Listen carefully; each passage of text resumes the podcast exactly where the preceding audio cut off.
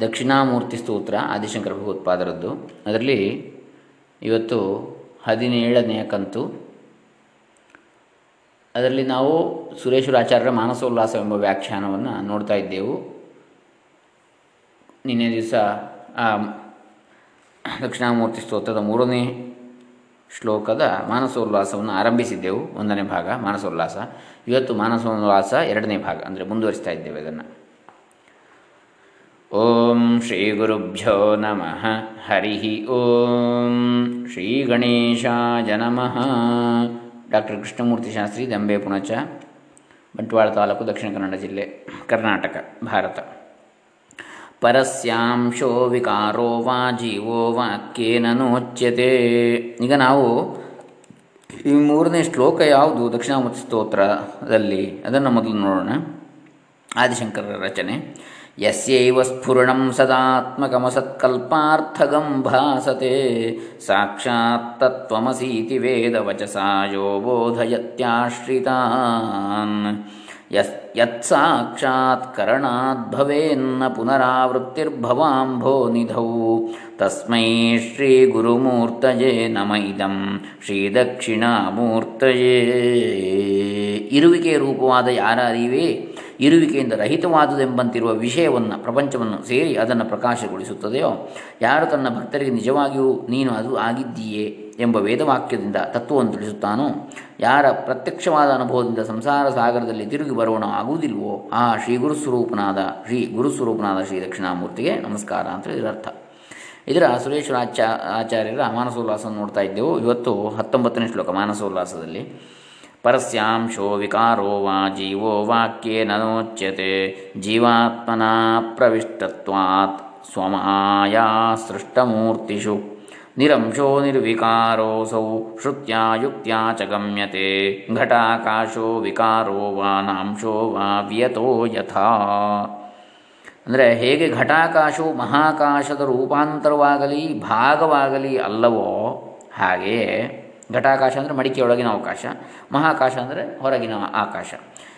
ಇವುಗಳು ಈ ಘಟಾಕಾಶ, ಮಡಿಕೆಯೊಳಗಿನ ಆಕಾಶವು ಮಹಾಕಾಶದ ರೂಪಾಂತರವಾಗಲಿ, ಭಾಗವಾಗಲಿ ಹೇಗೆ ಅಲ್ಲವೋ ಅದೇ ಇದು ಆಗಿದೆ ಹೇಗೆಯೋ ಹಾಗೆ ಬ್ರಹ್ಮನು ತನ್ನ ಮಾಯೆಯಿಂದ ನಿರ್ಮಿಸಲ್ಪಟ್ಟ ಮೂರ್ತಿಗಳಲ್ಲಿ ಜೀವಾತ್ಮನಾಗಿ ಪ್ರವೇಶ ಮಾಡಿರುವುದರಿಂದ ಜೀವನು ಪರಮಾತ್ಮನ ಭಾಗವಾಗಲಿ, ರೂಪಾಂತರವಾಗಲಿ ಅಲ್ಲವೆಂದು ತತ್ವಮಸಿ ಎಂಬ ವಾಕ್ಯ ಹೇಳ್ತದೆ. ಅದು ನೀನೇ ಆಗಿದ್ದೀಯಾ ಹೊರತು ಅದರ ಭಾಗ ಅಲ್ಲ, ನೀನು ಅದರ ಅಂಶವೂ ನೀನಲ್ಲ, ಅದರ ರೂಪಾಂತರ ಅಲ್ಲ.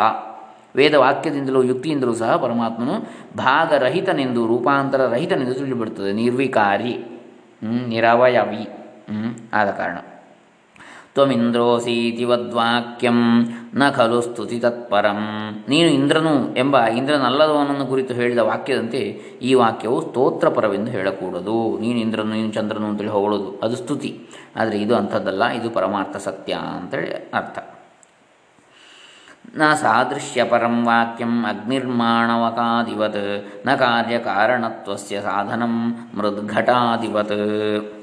ಈ ವಾಕ್ಯವು ಹುಡುಗನು ಬೆಂಕಿಯು ಮುಂತಾದ ವಾಕ್ಯಗಳಂತೆ ಹೋಲಿಕೆಯನ್ನು ಹೇಳುವುದಾಗಲಿ, ಅಂದರೆ ಬೆಂಕಿಯಂತೆ ಅಷ್ಟು ಕ್ರೂರಿ ಎನ್ನುವ ರೀತಿಯಲ್ಲಿ. ಆ ರೀತಿ ಹೋಲಿಕೆಯನ್ನು ಹೇಳುವುದಾಗಲಿ ಅಥವಾ ಮಡಕೆಯು ಮಣ್ಣು ಮುಂತಾದ ವಾಕ್ಯಗಳಂತೆ ಕಾರ್ಯಕಾರಣ ಸಂಬಂಧವನ್ನು ಸಾಧಿಸುವುದಾಗಲಿ ಅಲ್ಲ. ಮತ್ತೇನು? ಅದೇ ಇದು ಅಂತ ಹೇಳುವಂಥದ್ದು.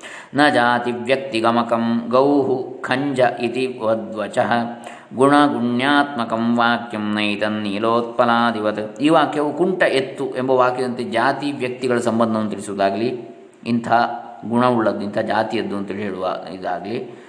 ಅಥವಾ ನೀಲಿಯ ನೈದಿಲೆ ಮುಂತಾದ ವಾಕ್ಯಗಳಂತೆ ಗುಣ ಅಥವಾ ಗುಣವುಳ್ಳದ್ದು ಇಂತಹ ಗುಣವುಳ್ಳದ್ದು ಎಂಬ ಸಂಬಂಧ ತಿಳಿಸುವುದಾಗಲಿ ಅಲ್ಲ. ನೋಪಾಸನಾ ಪರಂ ವಾಕ್ಯಂ ಪ್ರತಿಮಾ ಸ್ವೀಶ ಬುದ್ಧಿವತ್ನ ಔಪಚಾರಿಕಂ ವಾಕ್ಯಂ ರಾಜವದ್ರಾಜ ಪೌರುಷೇ. ಈ ವಾಕ್ಯವು ಪ್ರತಿಮೆಗಳಲ್ಲಿ ಈಶ್ವರನ ಉಪಾಸನೆಯನ್ನು ಬೋಧಿಸುವ ವಾಕ್ಯದಂತೆ ಉಪಾಸನೆಯನ್ನು ಬೋಧಿಸತಕ್ಕದ್ದು ಅಲ್ಲ.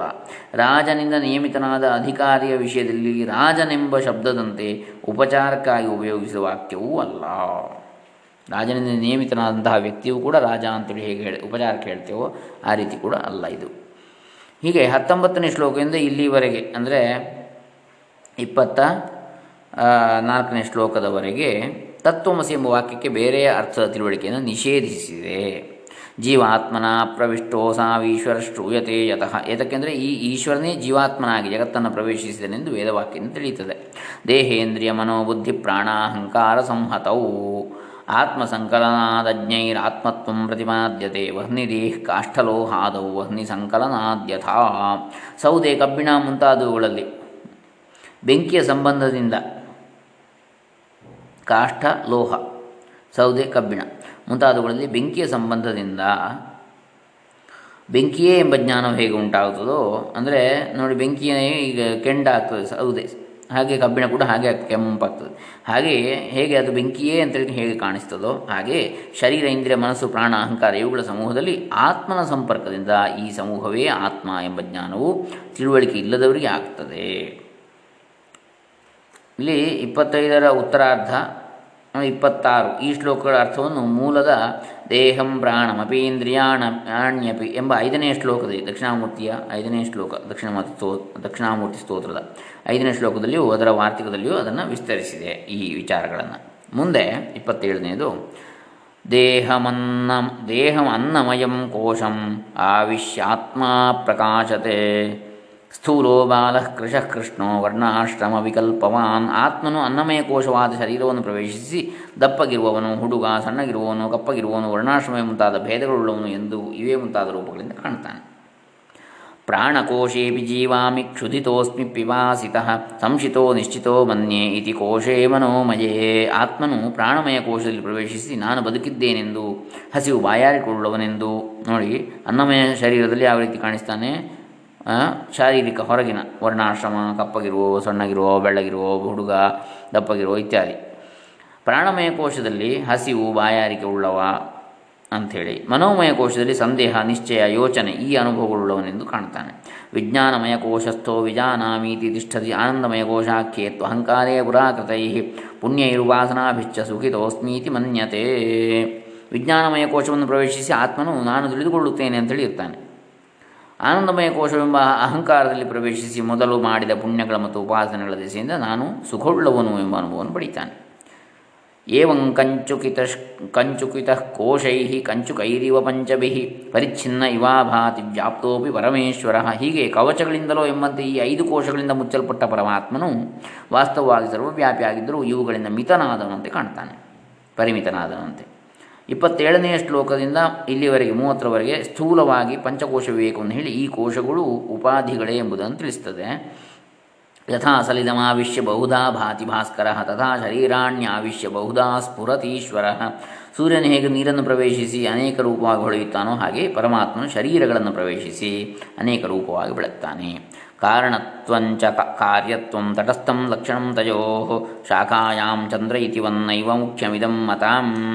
ಪರಮಾತ್ಮ ಜೀವಾತ್ಮರಿಗೆ ಕಾರಣವಾಗಿರುವಿಕೆಯು, ಕಾರ್ಯವಾಗಿರುವಿಕೆಯು ಚಂದ್ರನು ಕೊಂಬೆಯ ಮೇಲೆ ಇದ್ದಾನೆ ಎಂದಾಗ ಕೊಂಬೆಯ ಮೇಲೆ ಇರುವುದು ಚಂದ್ರನಿಗೆ ಹೇಗೆ ಪ್ರಾಸಂಗಿಕವಾದ ಲಕ್ಷಣವೋ ಹಾಗೆ ತಟಸ್ಥ ಅಥವಾ ಪ್ರಾಸಂಗಿಕವಾದ ಲಕ್ಷಣವಾಗಿದೆ. ಇದನ್ನು ಮುಖ್ಯವಾದ ಲಕ್ಷಣ ಅಂತೇಳಿ ಗಣಿಸಿಯೇ ಇಲ್ಲ. ಯಾವುದು? ಪರಮಾತ್ಮ ಕಾರಣ, ಜೀವಾತ್ಮ ಕಾರ್ಯ ಎನ್ನುವಂಥದ್ದು. ಮುಖ್ಯವಲ್ಲ. ಚಂದ್ರನು ಕೊಂಬೆಯ ಮೇಲಿದ್ದಾನೆ ಹೇಳಿದಾಗೆ ಹೇಳಿದಾಗ ಕೊಂಬೆಯ ಮೇಲೆ ಇರುವುದಿಲ್ಲ ಅವನು, ಆದರೆ ಕೊಂಬೆಯಿಂದ ಮೇಲ್ಭಾಗದಲ್ಲಿ ಕಾಣಿಸ್ತಾನೆ ನೋಡಿದರೆ ಅಂತೇಳಿ. ಮಹಾಪ್ರಕಾಶ ಇತ್ಯುಕ್ತಂ ಸ್ವರೂಪಂ ಚಂದ್ರಲಕ್ಷಣಂ ಸಚ್ಚಿದಾನಂದರೂಪತ್ವಂ ಸ್ವರೂಪಂ ಲಕ್ಷಣಂ ತಯೋ ಚಂದ್ರನ ನಿಜವಾದ ಲಕ್ಷಣವು ದೊಡ್ಡ ಪ್ರಕಾಶವು. ಹಾಗೆಯೇ ಜೀವ ಪರ, ಪರಮಾತ್ಮನ ನಿಜವಾದ ಲಕ್ಷಣವು ಇರುವಿಕೆ, ಜ್ಞಾನ, ಆನಂದ, ಸತ್, ಚಿತ್, ಆನಂದ. ಇವುಗಳಾಗಿರುವುದೇ ಎರಡರದ್ದು ಕೂಡ. ಏಕಲಕ್ಷಣಯೋರೈಕ್ಯಂ ವಾಕ್ಯೇನ ಪ್ರತಿಪಾದ್ಯತೆ ತಸ್ಮಾದೇಕ ಪ್ರಕಾಶತ್ವ ಸರ್ವಾತ್ಮತ್ವಮಿತಿ ಸ್ಥಿತಾಂ. ಒಂದೇ ಲಕ್ಷಣವುಳ್ಳ ಪರ, ಜೀವಪರಮಾತ್ಮರ ಅಭೇದವನ್ನೇ ತತ್ವಮಸಿ ಎಂಬ ವಾಕ್ಯ ಹೇಳ್ತದೆ. ಆದ್ದರಿಂದ ಒಂದೇ ಪ್ರಕಾಶವಾಗಿರುವಿಕೆಯೇ ಎಲ್ಲರ ಆತ್ಮನಾಗಿರುವಿಕೆ ಎಂದು ಸಿದ್ಧವಾಯಿತು. ಜೀವ, ಈಶ್ವರರ ತಟಸ್ಥ ಲಕ್ಷಣಗಳು ಬೇರೆ ಬೇರೆ ಆಗಿದ್ದರೂ ಅವುಗಳ ಸ್ವರೂಪ ಲಕ್ಷಣ ಒಂದೇ. ಆದ್ದರಿಂದ ಅವೆರಡು ಬೇರೆ ಬೇರೆ ಎಲ್ಲ ಒಂದೇ ಅಂತೇಳಿ ಹೇಳಿದಾಗಾಯಿತು. ದೇವತಿರ್ಯಂಗ್ ಮನುಷ್ಯಾಣಾಂ ಪ್ರಕಾಶಾನ್ನ ಪೃಥಕ್ ಸ್ಥಿತಿ, ಜೀವ ಪ್ರಕಾಶಾಭಿನ್ನತ್ವಾತ್ ಸರ್ವಾತ್ಮೇತ್ಯಭಿಧೀಯತೆ. ದೇವತೆಗಳು, ತಿರ್ಯಕ್ ಜಂತುಗಳು ಮನುಷ್ಯರು. ಇವರುಗಳ ಇರುವಿಕೆಯು ಪ್ರಕಾಶದಿಂದ ಬೇರೆಯಲ್ಲ. ಜೀವನು ಕೂಡ ಪ್ರಕಾಶದಿಂದ ಬೇರೆಯಲ್ಲವದವನಾದ್ದರಿಂದ ಸರ್ವಾತ್ಮನೆಂದು ಕರೆಯಲ್ಪಡ್ತಾನೆ. ಏವಂ ಪ್ರಕಾಶರೂಪತ್ವ ಪರಿಜ್ಞಾನೇ ದೃಢೀಕೃತೆ ಪುನರಾವೃತ್ತಿರಹಿತಂ ಕೈವಲ್ಯಂ ಪದಮಶ್ನುತೆ. ಹೀಗೆ ಆತ್ಮನು ಪ್ರಕಾಶರೂಪನೆಂಬ ತಿಳುವಳಿಕೆಯು ಸ್ಥಿರವಾದಾಗ ಹಿಂತಿರುಗಿ ಬರುವುದಲ್ಲದ ಕೈವಲ್ಯವೆಂಬ ಸ್ಥಿತಿಯನ್ನು ಪಡೆಯುತ್ತಾನೆ. ಸಕೃತ್ ಪ್ರಸಕ್ತ ಮಾತ್ರೋಪಿ ಸರ್ವಾತ್ಮತ್ವೇ ಯದೃಚ್ಛಯ ಸರ್ವಪಾಪ ವಿನಿರ್ಮುಕ್ತ ಶಿವಲೋಕೆ ಮಹೀಯತೆ. ತನ್ನ ಪ್ರಯತ್ನವಿಲ್ಲದೆ ಯಾವುದೋ ಕಾರಣದಿಂದಲಾದರೂ ತಾನು ಎಲ್ಲರ ಆತ್ಮನು ಎಂಬ ಜ್ಞಾನದಲ್ಲಿ ಒಂದು ಸಲ ಪ್ರಸಕ್ತಿಯನ್ನು ಹೊಂದಿದವನು ಕೂಡ ಎಲ್ಲ ಪಾಪಗಳಿಂದಲೂ ಬಿಡಲ್ಪಟ್ಟವನಾಗಿ ಶಿವಲೋಕದಲ್ಲಿ ಪೂಜೆಯನ್ನು ಪಡೀತಾನೆ ಸರ್ವಾತ್ಮಭಾವನಾ ಯಸ್ಯ ಪರಿಪಕ್ವಾ ಮಹಾತ್ಮನಃ ಸಂಸಾರ ತಾರಕ ಸಾಕ್ಷಾತ್ ಸ ಏವ ಪರಮೇಶ್ವರ. ಯಾವ ಮಹಾತ್ಮನಿಗೆ ತಾನೇ ಎಲ್ಲರ ಆತ್ಮನೆಂಬ ಜ್ಞಾನವು ನಿಶ್ಚಲವಾಗಿದೆಯೋ ಅವನು ಸಂಸಾರವನ್ನು ದಾಟಿಸುವ ಪರಮೇಶ್ವರನೇ ಸರಿ. ಇತಿ ಶ್ರೀದಕ್ಷಿಣಾಮೂರ್ತಿ ಸ್ತೋತ್ರಾರ್ಥ ಪ್ರತಿಪಾದಕೆ ಪ್ರಬಂಧೆ ಮಾನಸೋಲ್ಲಾಸೆ ತೃತೀಯೋಲ್ಲಾಸ ಸಂಗ್ರಹ ಹೀಗೆ ಶ್ರೀ ದಕ್ಷಿಣಾಮೂರ್ತಿ ಸ್ತೋತ್ರದ ಅರ್ಥವನ್ನು ವಿವರಿಸುವ ಮಾನಸೋಲ್ಲಾಸವೆಂಬ ಕೃತಿಯಲ್ಲಿ ಸಂಗ್ರಹವಾದ ಮೂರನೇ ಉಲ್ಲಾಸವು ಪೂರ್ತಿಯಾಯಿತು. ಅಂದರೆ ಮೂರನೇ ದಕ್ಷ, ದಕ್ಷಿಣಾಮೂರ್ತಿ ಸ್ತೋತ್ರದ ಮೂರನೇ ಶ್ಲೋಕಕ್ಕೆ ಮಾನಸೋಲ್ಲಾಸ. ಅದು ಮೂರನೇ ಉಲ್ಲಾಸ. ಅದು ಮುಕ್ತಾಯವಾಯಿತು. ಇನ್ನು ನಾಲ್ಕನೇ ಶ್ಲೋಕವನ್ನು ಮುಂದೆ ನೋಡುವಂಥದ್ದು.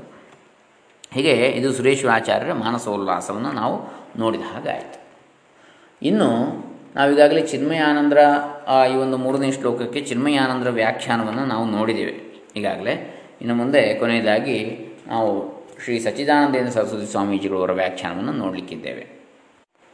ಶ್ರೀ ಶ್ರೀ ಸಚ್ಚಿದಾನಂದೇಂದ್ರ ಸರಸ್ವತಿ ಸ್ವಾಮೀಜಿಗಳವರು ಹೊಳೆ ನರಸೀಪುರ. ಏನು ಹೇಳ್ತಾರೆ? ಈ ಮೂರನೇ ಶ್ಲೋಕದ ತಾತ್ಪರ್ಯ ಚೇತನಾಚೇತನಾತ್ಮಕ ಜಗತ್ತು ಪರಮಾತ್ಮನೇ ಅಂಥೇಳಿ. ಚೇತನ ಅಚೇತನಾತ್ಮಕವಾದಂಥ ಜಗತ್ತು. ಯಸ್ಯೈವ ಸ್ಫುರಣಂ ಸದಾತ್ಮಕಮಸತ್ಕಲ್ಪಾರ್ಥಗಂ ಭಾಸತೆ ಸಾಕ್ಷಾತ್ ತತ್ವಮಸೀತಿ ವೇದವಚಸಾ ಯೋ ಬೋಧಯತ್ಯಾಶ್ರಿತಾಂ ಯತ್ಸಾಕ್ಷಾತ್ ಕರಣಾದ್ಭವೇನ್ನ ಪುನರಾವೃತ್ತಿರ್ಭವಾಂಭೋ ನಿಧೌ ತಸ್ಮೈ ಶ್ರೀ ಗುರುಮೂರ್ತಯೇ ನಮ ಇದಂ ಶ್ರೀದಕ್ಷಿಣಾಮೂರ್ತಯೇ ಬೀಜದೊಳಗೆ ಅವ್ಯಕ್ತವಾಗಿರುವ ಅಂಕುರಾದಿಗಳಂತೆ ಜಗತ್ತು ಪರಮಾತ್ಮನಲ್ಲಿಯೇ ವಿಕಲ್ಪಗಳಿಲ್ಲದೆ ಇದ್ದುಕೊಂಡಿದ್ದು ಮಾಯಾಕಲ್ಪಿತವಾದ ದೇಶಕಾಲಾದಿಗಳಿಂದ ಬಗೆ ಬಗೆಯಾಗಿ ಅವನನ್ನೇ ಆಶ್ರಯಿಸಿಕೊಂಡು ಕಾಣಿಸುತ್ತಿರುವುದಾದ್ದರಿಂದ ಪರಮಾತ್ಮನಿಗಿಂತ ಬೇರೆಯಾಗಿ ಅದು ಇರುವುದೇ ಇಲ್ಲ. ನಿಜವಾಗಿ ನಾಮರೂಪಾದಿ ವಿಕಲ್ಪಗಳಿಂದ ಒಳಗೂಡಿ ಜಗತ್ತು ತೋರುತ್ತಿರುವಾಗಲೂ ಅದು ಪರಮಾತ್ಮ ರೂಪದಿಂದಲೇ ಇರುತ್ತಿರುವುದು. ಪರಮಾತ್ಮನತ್ತ ಚಿತ್ತದೃಷ್ಟಿಯನ್ನು ಹೊರಳಿಸಲಾರದ ಅವಿವೇಕಿಗಳಿಗೆ ಮಾತ್ರವೇ ಮಾಯಾವಿಲಾಸವಾದ ಈ ಜಗಚ್ಚಿತ್ರವು ಕಾಣುತ್ತಿದ್ದರೂ, ಒಳಹೊಕ್ಕು ನೋಡಬಲ್ಲವರಿಗೆ ಬೇರೆ ಬೇರೆ ಆಕಾರಗಳಿಂದ ಒಳಗೂಡಿದ ಚಿತ್ರದೃಶ್ಯಗಳೆಲ್ಲವೂ ಆಧಾರವಾದ ಬಟ್ಟೆ ಅಥವಾ ಗೋಡೆಗಿಂತ ವ್ಯತಿರಿಕ್ತವಾಗಿ ಇಲ್ಲದಂತೆ ಇದೆಲ್ಲವೂ ನಿಜವಾಗಿ ಪರಮಾತ್ಮನೇ ಆಗಿರುತ್ತದೆ ಎಂದು ಹಿಂದಿನ ಶ್ಲೋಕದಲ್ಲಿ ತಿಳಿಸಿದ್ದಾಯಿತು. ಬೀಜಸ್ಯಾಂತರಿವಾನ್ ಕುರೋ ಜಗದಿದಂ ಅಂತೇಳಿ. ಪ್ರಾಂಗ್ ನಿರ್ವಿಕಲ್ಪಂ ಪುನರ್ಮಾಯಾ ಕಲ್ಪಿತ ದೇಶಕಾಲಕಲನ ವೈಚಿತ್ಯ ಚಿತ್ರೀಕೃತಂ ಅಂತೇಳಿ ನೋಡಿದ್ದೇವೆ. ಈಗ ಈ ವಿಷಯದಲ್ಲಿ ಒಂದು ಶಂಕೆ ಹೇಳಬಹುದು. ಪರಮಾತ್ಮನು ಸತ್ಯಂ ಜ್ಞಾನಮನಂತಂ ಬ್ರಹ್ಮ ತೈತಿರೋಪನಿಷತ್ತು ಎರಡು ಒಂದು. ಎಂಬ ಶ್ರುತಿಯ ಪ್ರಾಮಾಣ್ಯದಿಂದ ಪರಮಾರ್ಥವಾಗಿ ಸತ್ಯಸ್ವರೂಪನಾಗಿರ್ತಾನೆ. ಅವನ ಇರವಿಗೆ ಎಂದಿಗೂ ಹೋಗುವಿಕೆ ಇಲ್ಲ, ನಾಶ ಇಲ್ಲ. ಜಗತ್ತಿಗೆ ಅಂತಹ ಸತ್ಯತ್ವ ಇಲ್ಲ. ಯಾಕಂದರೆ ಇದರಲ್ಲಿ ಅನಿತ್ಯವಾದ ವಸ್ತುಗಳಿವೆ, ಹಗ್ಗದ ಹಾವು ಕಪೆ ಚಿಪ್ಪಿನ ಬೆಳ್ಳಿ, ಇಂತಹ ಹುಸಿ ತೋರಿಕೆಗಳಿವೆ. ಇದಲ್ಲದೆ ಅವನು ಚೈತನ್ಯ ಸ್ವರೂಪನಾಗಿರ್ತಾನೆ. ನಹಿ ದ್ರಷ್ಟುರ್ ದೃಷ್ಟೇರ್ ವಿಪರಿಲೋಪೋ ವಿದ್ಯತೆ ಉಪನಿಷತ್ತು ಎಂಬ ಶ್ರುತಿಯ ಪ್ರಮಾಣದಿಂದ ಅವನ ಚೈತನ್ಯವೆಂದಿಗೂ ಮಾರ್ಪಡುವುದಿಲ್ಲವೆಂದು ಹೇಳಲಾಗಿದೆ, ತಿಳಿಯಬೇಕಾಗಿದೆ. ಜಗತ್ತು ಈ ಲಕ್ಷಣಕ್ಕೆ ವಿಪರೀತವಾಗಿ ಅಶುದ್ಧವಾದ ಅಚೇತನ ಪದಾರ್ಥಗಳನ್ನು ಒಳಗೂಡಿದೆ. ಕಲ್ಲು, ಮಣ್ಣು, ನೀರು, ಗಾಳಿ ಮುಂತಾದ ಅಚೇತನ ವಸ್ತುಗಳು ನಿತ್ಯ ಚೈತನ್ಯ ಸ್ವರೂಪನಾದ ಪರಮಾತ್ಮನೇ ಎನ್ನಬಹುದೇ? ಇದರಲ್ಲಿ ಚೇತನರಾದ ಚೇತನರಾದ ಮನುಷ್ಯರು, ಮೃಗಪಕ್ಷಿ ಕೀಟಾದಿಗಳು ಕಾಣುತ್ತಿರುವುದು ನಿಜ. ಆದರೆ ಅವರು ಅಚೇತನವಾದ ದೇಹಾದಿಗಳು ಉಳ್ಳವರು, ಪರಿಚ್ಛಿನ್ನವಾದ ಅನಿತ್ಯ ಜ್ಞಾನ ಉಳ್ಳವರು, ಅಲ್ಪಶಕ್ತಿ ಉಳ್ಳವರು. ಹೀಗೆ ಜ್ಞಾನ ತಾರತಮ್ಯವು ಶಕ್ತಿ ತಾರತಮ್ಯವು ಇರುವ ಈ ದೇಹಿಗಳನ್ನು ಪರಮಾತ್ಮನೇ ಎನ್ನಬಹುದೇ? ಲೋಕದಲ್ಲಿ ಮಣ್ಣಿಗೂ ಅದರ ಕಾರ್ಯವಾದ ಮಡಕೆ ಕುಡಿಕೆಗಳಿಗೂ ಕಾರ್ಯಕಾರಣ ಭಾವವು ಕಂಡುಬರುತ್ತಿರುವಲ್ಲಿ ಮಣ್ಣಿನ ಕಾರ್ಯಗಳಲ್ಲೆಲ್ಲ ಮಣ್ಣೇ ಅನುಸರಿಸಿಕೊಂಡು ಬಂದಿರುತ್ತದೆ. ಹೀಗೆಯೇ ಚಿನ್ನದ ಕಾರ್ಯಗಳಲ್ಲಿ ಚಿನ್ನವೇ ಅನುಸರಿಸಿಕೊಂಡು ಬರುತ್ತದೆ ಹೊರತು ಮಣ್ಣು ಅನುಸರಿಸಿಕೊಂಡು ಬಂದಿರುವುದಿಲ್ಲ. ಸಚ್ ಸಚ್ಚಿದ್ರೂಪನಾದ ಪರಮಾತ್ಮನೇ ಜಗತ್ತಿಗೆ ಕಾರಣನಾಗಿದ್ದರೆ ಜಗತ್ತಿನಲ್ಲಿ ಅಸತ್ ಪದಾರ್ಥಗಳು, ಅಚೇತನ ಪದಾರ್ಥಗಳು ತೋರುತ್ತಿರುವುದು ಏಕೆ? ಚೇತನರಾದ ಜೀವರುಗಳು ಪರಮಾತ್ಮನೇ ಆಗಿರುತ್ತಿದ್ದರೆ ಅವರಲ್ಲಿ ಸರ್ವಜ್ಞತ್ವವು, ಸರ್ವಶಕ್ತಿತ್ವವು ತೋರುತ್ತಿಲ್ಲ ಯಾಕೆ? ಈ ಪ್ರಶ್ನೆಗೆ ಅದ್ವೈತ ಸಿದ್ಧಾಂತದಲ್ಲಿ ಉತ್ತರವಿಲ್ಲವಾದ್ದರಿಂದ ಅದು ಪ್ರಾಮಾಣಿಕವಲ್ಲ.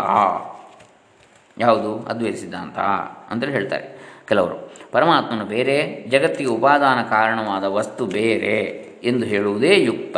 ಈ ಉಪಾದಾನವು ಪ್ರಧಾನವೆಂದು ಸಾಂಖ್ಯರು, ಪರಮಾಣುಗಳೆಂದು ವೈಶೇಷಿಕರು ಹೇಳ್ತಾ ಇದ್ದರು ಈಗಿನ ಭೌತಿಕ ಶಾಸ್ತ್ರದಲ್ಲಿಯೂ ಪರಮಾಣುಗಳಿಂದಲೇ ಜಗತ್ತು ಉಂಟಾಗಿದೆ ಅಂತ ಪ್ರತಿಪಾದಿತವಾಗಿರುತ್ತದೆ ಈ ಶಾಸ್ತ್ರದಲ್ಲಿ ನಿರೀಕ್ಷಣ, ಪರೀಕ್ಷಣ, ಸಂವಾದೀಕರಣಗಳೆಂಬ ಉಪಾಯಗಳಿಂದ ಸಿದ್ಧಾಂತವನ್ನು ಮಾಡಿರುವುದರಿಂದ ಇದು, ಅದನ್ನು ಒಪ್ಪಲೇಬೇಕಾಗಿದೆ. ನಿರೀಕ್ಷಣ, ಪರೀಕ್ಷಣ, ಸಂವಾದೀಕರಣ ಅಂತೇಳಿ. ಸಂವಾದ ಅಂದರೆ ಚರ್ಚೆ. ನಿರೀಕ್ಷಣ, ಅಂತರ್ನಿರೀಕ್ಷಣ. ಒಬ್ಬರೇ ಸಂಶೋಧನೆ ಈಕ್ಷಿಸುವಂಥದ್ದು. ಪರೀಕ್ಷಣ ಅಂದರೆ ಸುತ್ತಮುತ್ತ ಹೊರಗಿನಿಂದಲೂ ಕೂಡ ಅದಕ್ಕೆ ಆಧಾರ. ಈಗ ಇದನ್ನೆಲ್ಲ ನೋಡಿ, ಆಮೇಲೆ ಪರಸ್ಪರ ಚರ್ಚೆ ಮಾಡಿ, ಸಿದ್ಧಾಂತವನ್ನು ಮಾಡಿರುವಂಥದ್ದು. ಸತ್ಯಜ್ಞಾನ ಅನಂತರೂಪನಾದ ಪರಮಾತ್ಮನು ಶಾಸ್ತ್ರ ಮಾತ್ರ ಗಮ್ಯನಾಗಿರುವುದರಿಂದ ಅವನೇ ಇಲ್ಲವೆಂದು ಬೇಕಾದರೂ ಹೇಳಬಹುದು. ಶಾಸ್ತ್ರದಲ್ಲಿ ಮಾತ್ರ ಅವು ಸಿಗುವುದು. ಹಾಗೆ ಅವನೇ ಇಲ್ಲ ಅಂತ ಹೇಳ್ಬೋದಲ್ಲ? ಅದಕ್ಕೆ ನಿರೀಕ್ಷಣ, ಪರೀಕ್ಷಣ, ಸಂವಾದೀಕರಣದಲ್ಲಿ ಸಿಗುವುದಿಲ್ಲಲ್ಲ ಅವನ ಪ್ರಯೋಗಕ್ಕೆ. ಯುಕ್ತಿ ಅನುಭವ ಸಮ್ಮತವಾಗಿರುವ ಈ ಪರಮಾಣುವಾದವನ್ನು ಕೈ ಬಿಡುವುದಕ್ಕೆ ಕಾರಣವೇನೂ ತೋರುತ್ತಿಲ್ಲವಲ್ಲ? ಈ ಶಂಕೆಯನ್ನು ಪರಿಹರಿಸುವುದಕ್ಕೆಂದು ಈ ಶ್ಲೋಕ ಬಂದಿರುತ್ತದೆ. ಯಾವಾತನ ಸದ್ರೂಪವಾದ ಬೆಳಕೆ ಅಸತ್ಕಲ್ಪವಾದ ಅರ್ಥದಲ್ಲಿ ಸೇರಿಕೊಂಡು ತೋರುತ್ತಿರುವುದೋ, ಯಾವಾತನು ತನ್ನನ್ನು ಆಶ್ರಯಿಸಿದವರಿಗೆ ತತ್ವಮಸಿ ಎಂಬ ವೇದವಾಕ್ಯದಿಂದ ನೇರವಾಗಿ ಬೋಧಿಸುತ್ತಿರುವನು ಯಾವಾತನನ್ನು ಸಾಕ್ಷಾತ್ಕರಿಸಿಕೊಳ್ಳುವುದರಿಂದ ಮತ್ತೆ ಸಂಸಾರ ಸಾಗರಕ್ಕೆ ಸಾಗರಕ್ಕೆ ಮರಳುವುದು ಆಗದೇ ಇರುವುದೋ, ಆ ಶ್ರೀ ಗುರುಮೂರ್ತಿಯಾದ ಶ್ರೀ ದಕ್ಷಿಣಾಮೂರ್ತಿಗೆ ಈ ನಮಸ್ಕಾರವು ಎಂಬುದು ಇದರ ಅಕ್ಷರಾರ್ಥವು. ಈಗ ಇದರಲ್ಲಿರುವ ವಿಶೇಷಣಗಳ ಅಭಿಪ್ರಾಯವನ್ನು ಬಿಚ್ಚಿ ನೋಡೋಣ. ಮೇಲೆ ಕೊಟ್ಟಿರುವ ಆಕ್ಷೇಪ ಗ್ರಂಥದಲ್ಲಿ ಮುಖ್ಯವಾಗಿ ಒಂದು ಯುಕ್ತಿಯನ್ನು ಆಶ್ರಯಿಸಿದೆ. ಯಾವುದು ಕಾರ್ಯವೋ ಅದರಲ್ಲಿ ಕಾರಣಧರ್ಮವು ಅಡಗಿರಬೇಕು ಎಂಬುದೇ ಆಯುಕ್ತಿ ಯುಕ್ತಿ. ಆದರೆ ಇದು ಲೋಕಾನುಭವಕ್ಕೆ ಆಗಿಲ್ಲ. ಮಣ್ಣು, ಚಿನ್ನ ಮುಂತಾದವುಗಳ ಕಾರ್ಯದಲ್ಲಿ ಮಣ್ಣು, ಚಿನ್ನ ಇವು ಅನುಗತವಾಗಿರುವುದು ಕಾಣುತ್ತದೆ ಎಂಬುದು ನಿಜ. ಆದರೆ ಕಾರಣದಿಂದ ಹುಟ್ಟುವ ಕಾರ್ಯಗಳೆಲ್ಲ ಕಾರಣದಂತೆ ಇರಬೇಕೆಂಬ ನಿಯಮವೇನೂ ಇಲ್ಲವಲ್ಲ? ಮನುಷ್ಯನ ಶರೀರದಿಂದ ಹುಟ್ಟುವ ಕೂದಲು ಮೈಯಂತೆ ಇರುವುದಿಲ್ಲ. ಬೀಜದಿಂದ ಹುಟ್ಟುವ ಮೊಳಕೆ, ಮರದ ಬುಡ ಎಲೆ, ಹೂ, ಹಣ್ಣು ಇವಕ್ಕೂ ಕಾರಣವಾದ ಬೀಜಕ್ಕೂ ಯಾವ ಹೋಲಿಕೆಯೂ ಇರುವುದಿಲ್ಲ. ಈಗಿನ ಭೌತಿಕ ಶಾಸ್ತ್ರದಂತೆ ಆಮ್ಲಜನಕ, ಜಲಜನಕ ಈ ಎರಡು ಅನಿಲಗಳಿಂದ ನೀರು ಉಂಟಾಗಿದೆ ಎಂದು ಗೊತ್ತಾಗ್ತದೆ. ಆದರೆ ಈ ಅನಿಲಗಳಿಗೂ ನೀರಿಗೂ ಯಾವ ಸ್ವಾ, ಸಾಧರ್ಮ್ಯವೂ ಇರುವಂತಿಲ್ಲ. ಉಂಟಾ? ನೀರಿನ ಹಾಗೆ ಅನಿಲ ಇಲ್ಲ, ಅನಿಲದ ಹಾಗೆ ನೀರಿಲ್ಲ. ಆದ್ದರಿಂದ ಕಾರಣದ ಧರ್ಮಗಳೇ ಕಾರ್ಯದಲ್ಲಿರಬೇಕೆಂದು ನಿರ್ಬಂಧಿಸುವುದಕ್ಕಾಗುವುದಿಲ್ಲ ಕಾರಣದ ಧರ್ಮಗಳೇ ಕಾರ್ಯದಲ್ಲಿ ಇರಬೇಕು ಅಂತೇಳಿ. ಇನ್ನು ಆಕ್ಷೇಪಕನು ಹೀಗೆಂದು ಕೇಳಬಹುದು. ಅತ್ಯಂತವಾಗಿ ಒಂದಕ್ಕೊಂದು ವಿಲಕ್ಷಣವಾಗಿರುವ ಎರಡು ವಸ್ತುಗಳಿಗೆ ಕಾರ್ಯಕಾರಣ ಭಾವವಿದೆ ಎಂದು ಯಾವ ಯುಕ್ತಿಯ ಬಲದಿಂದ ನಿರ್ಣಯಿಸಬೇಕು? ಒಂದಕ್ಕೊಂದು ತುಂಬ ವಿಲಕ್ಷಣವಾಗಿರುವ ಎರಡು ವಸ್ತುಗಳಿಗೆ ಒಂದು ಕಾರ್ಯ, ಇನ್ನೊಂದು ಕಾರಣ ಅಂತೇಳಿ ಹೇಗೆ ಹೇಳೋದು? ಎರಡೂ ಒಂದೇ ಥರ ಇದ್ದರೆ ಆಗ್ಬೋದು. ಒಂದಕ್ಕೊಂದು ಸಮಾನವೇ ಇಲ್ಲದಂಥ ಗುಣಲಕ್ಷಣಗಳಿರುವಂಥದ್ದು ಒಂದು ಕಾರ್ಯ, ಇನ್ನೊಂದು ಕಾರಣ ಅಂತ ಹೇಗೆ ತಿಳಿಯುವುದು?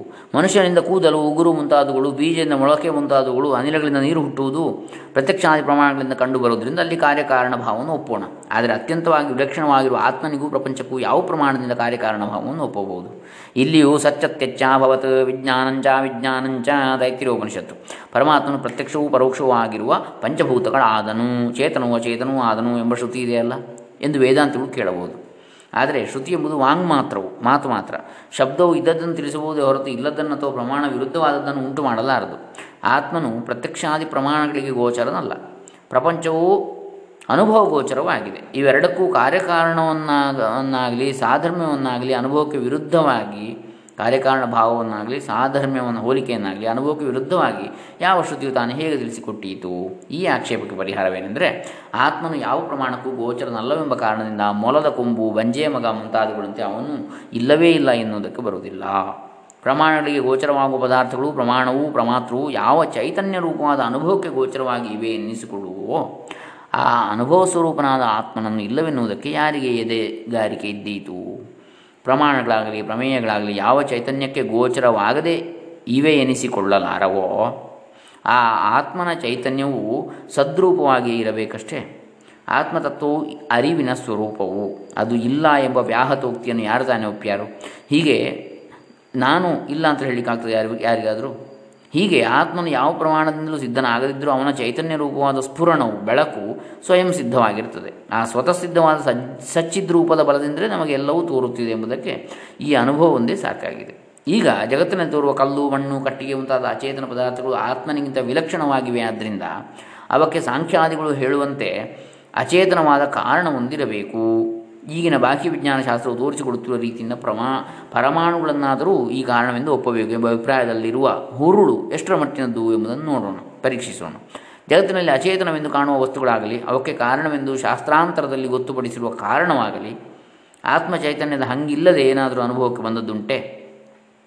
ಪ್ರಮಾಣಕ್ಕೆ ಗೋಚರವಾಗಿರುವುದೆಂಬ ಕಾರಣದಿಂದ ಇದೆ ಎಂದು ನಾವು ಕಲ್ಪಿಸುವ ಯಾವುದೊಂದು ವಸ್ತುವೇ ಆಗಲಿ, ಅದು ಪ್ರತ್ಯಕ್ಷವಾಗಿದ್ದರೂ ಪರೋಕ್ಷವಾಗಿದ್ದರೂ ಚೈತನ್ಯದ ಬೆಳಕಿನಲ್ಲಿಯೇ ತಿಳಿಯಬರಬೇಕಾಗಿದೆ.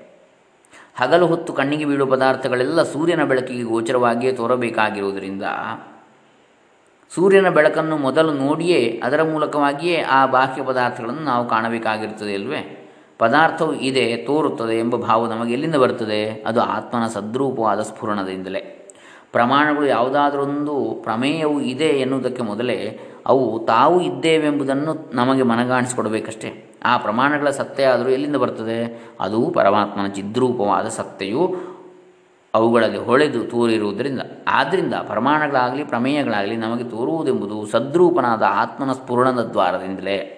ಪರಮಾತ್ಮನ ಸದ್ರೂಪವಾದ ಸ್ಫುರಣವನ್ನೇ ನಾವು ಪ್ರಮಾಣ ರೂಪದಿಂದಲೂ, ಪ್ರಮೇಯ ರೂಪದಿಂದಲೂ ಕಾಣ್ತಾ ಇದ್ದೇವೆ.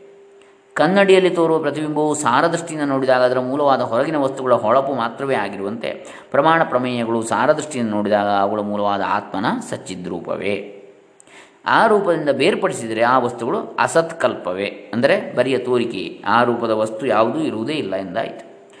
ಈವರೆಗಿನ ವಿಚಾರಧಾರೆ ಎಲ್ಲಿಗೆ ಬಂದು ನಿಂತಂತಾಯಿತು ಅಂದರೆ ಜಗತ್ತೆಂಬುದು ತೋರಿಕೆಯ ರೂಪದಿಂದ ಅಸತ್ತೇ. ಅದರ ಸಾರವು ಪರಮಾತ್ಮನೇ, ಹೀಗೆಂಬುದು ಅಸ್ಥಿ, ಸ್ಫುರತಿ ಇದೇ ತೋರುತ್ತದೆ ಎಂಬ ವ್ಯಾವಹಾರಿಕ ಅನುಭವದಿಂದ ನಿರ್ಣಯವಾಗ್ತದೆ. ಆತ್ಮದೃಷ್ಟಿಯಿಂದ ನೋಡಿದಾಗ ಜಗತ್ತೇ ಇಲ್ಲ. ಇದೆಲ್ಲವೂ ಆತ್ಮನೇ, ಬ್ರಹ್ಮವೇ. ಆತ್ಮೈವೇದಂ ಸರ್ವಂ ಛಾಂದೋಗ್ಯೋಪನಿಷತ್ತು. ಬ್ರಹ್ಮೈವೇದಂ ವಿಶ್ವಂ ಮುಂಡಕೋಪನಿಷತ್ತು ಎಂಬ ಶ್ರುತಿವಚನವು ಬರೀ ಅರ್ಥಹೀನ ವಾಕ್ಯವಲ್ಲ ಅದು ವಸ್ತುಸ್ಥಿತಿಯನ್ನು ಬೋಧಿಸುವ ವಾಕ್ಯ. ಇನ್ನು ಅಲ್ಪಜ್ಞರು ಅಂದರೆ ಅಲ್ಪಪ್ರಜ್ಞರು ಅಲ್ಪಶಕ್ತಿ ಉಳ್ಳವರು ಆಗಿರುವ ಜೀವರು ಪರಮಾತ್ಮನೇ ಎಂಬುದು ಹೇಗೆ ಸಮಂಜಸವಾದೀತು ಎಂಬ ಪೂರ್ವಪಕ್ಷಕ್ಕೆ ಪರಿಹಾರವನ್ನು ಕಂಡುಕೊಳ್ಳುವುದು ಸುಲಭವಾಗ್ತದೆ. ಯಾಕಂದರೆ ಜೀವನೆಂದರೆ ಯಾವ ಪದಾರ್ಥವದು ಎಂದು ವಿಮರ್ಶೆ ಮಾಡಿ ನೋಡಿದರೆ ದ್ರಷ್ಟೃ ಕಣ್ಣಿನಿಂದ ನೋಡುವವ ಶ್ರೋತೃ ಕಿವಿಯಿಂದ ಕೇಳುವವ ಘ್ರಾತೃ ಮೂಗಿನಿಂದ ಮೂಸುವವ ರಸ ಇತ್ರ ನಾಲ್ಗಿಂದ ಸವಿ ನೋಡುವವ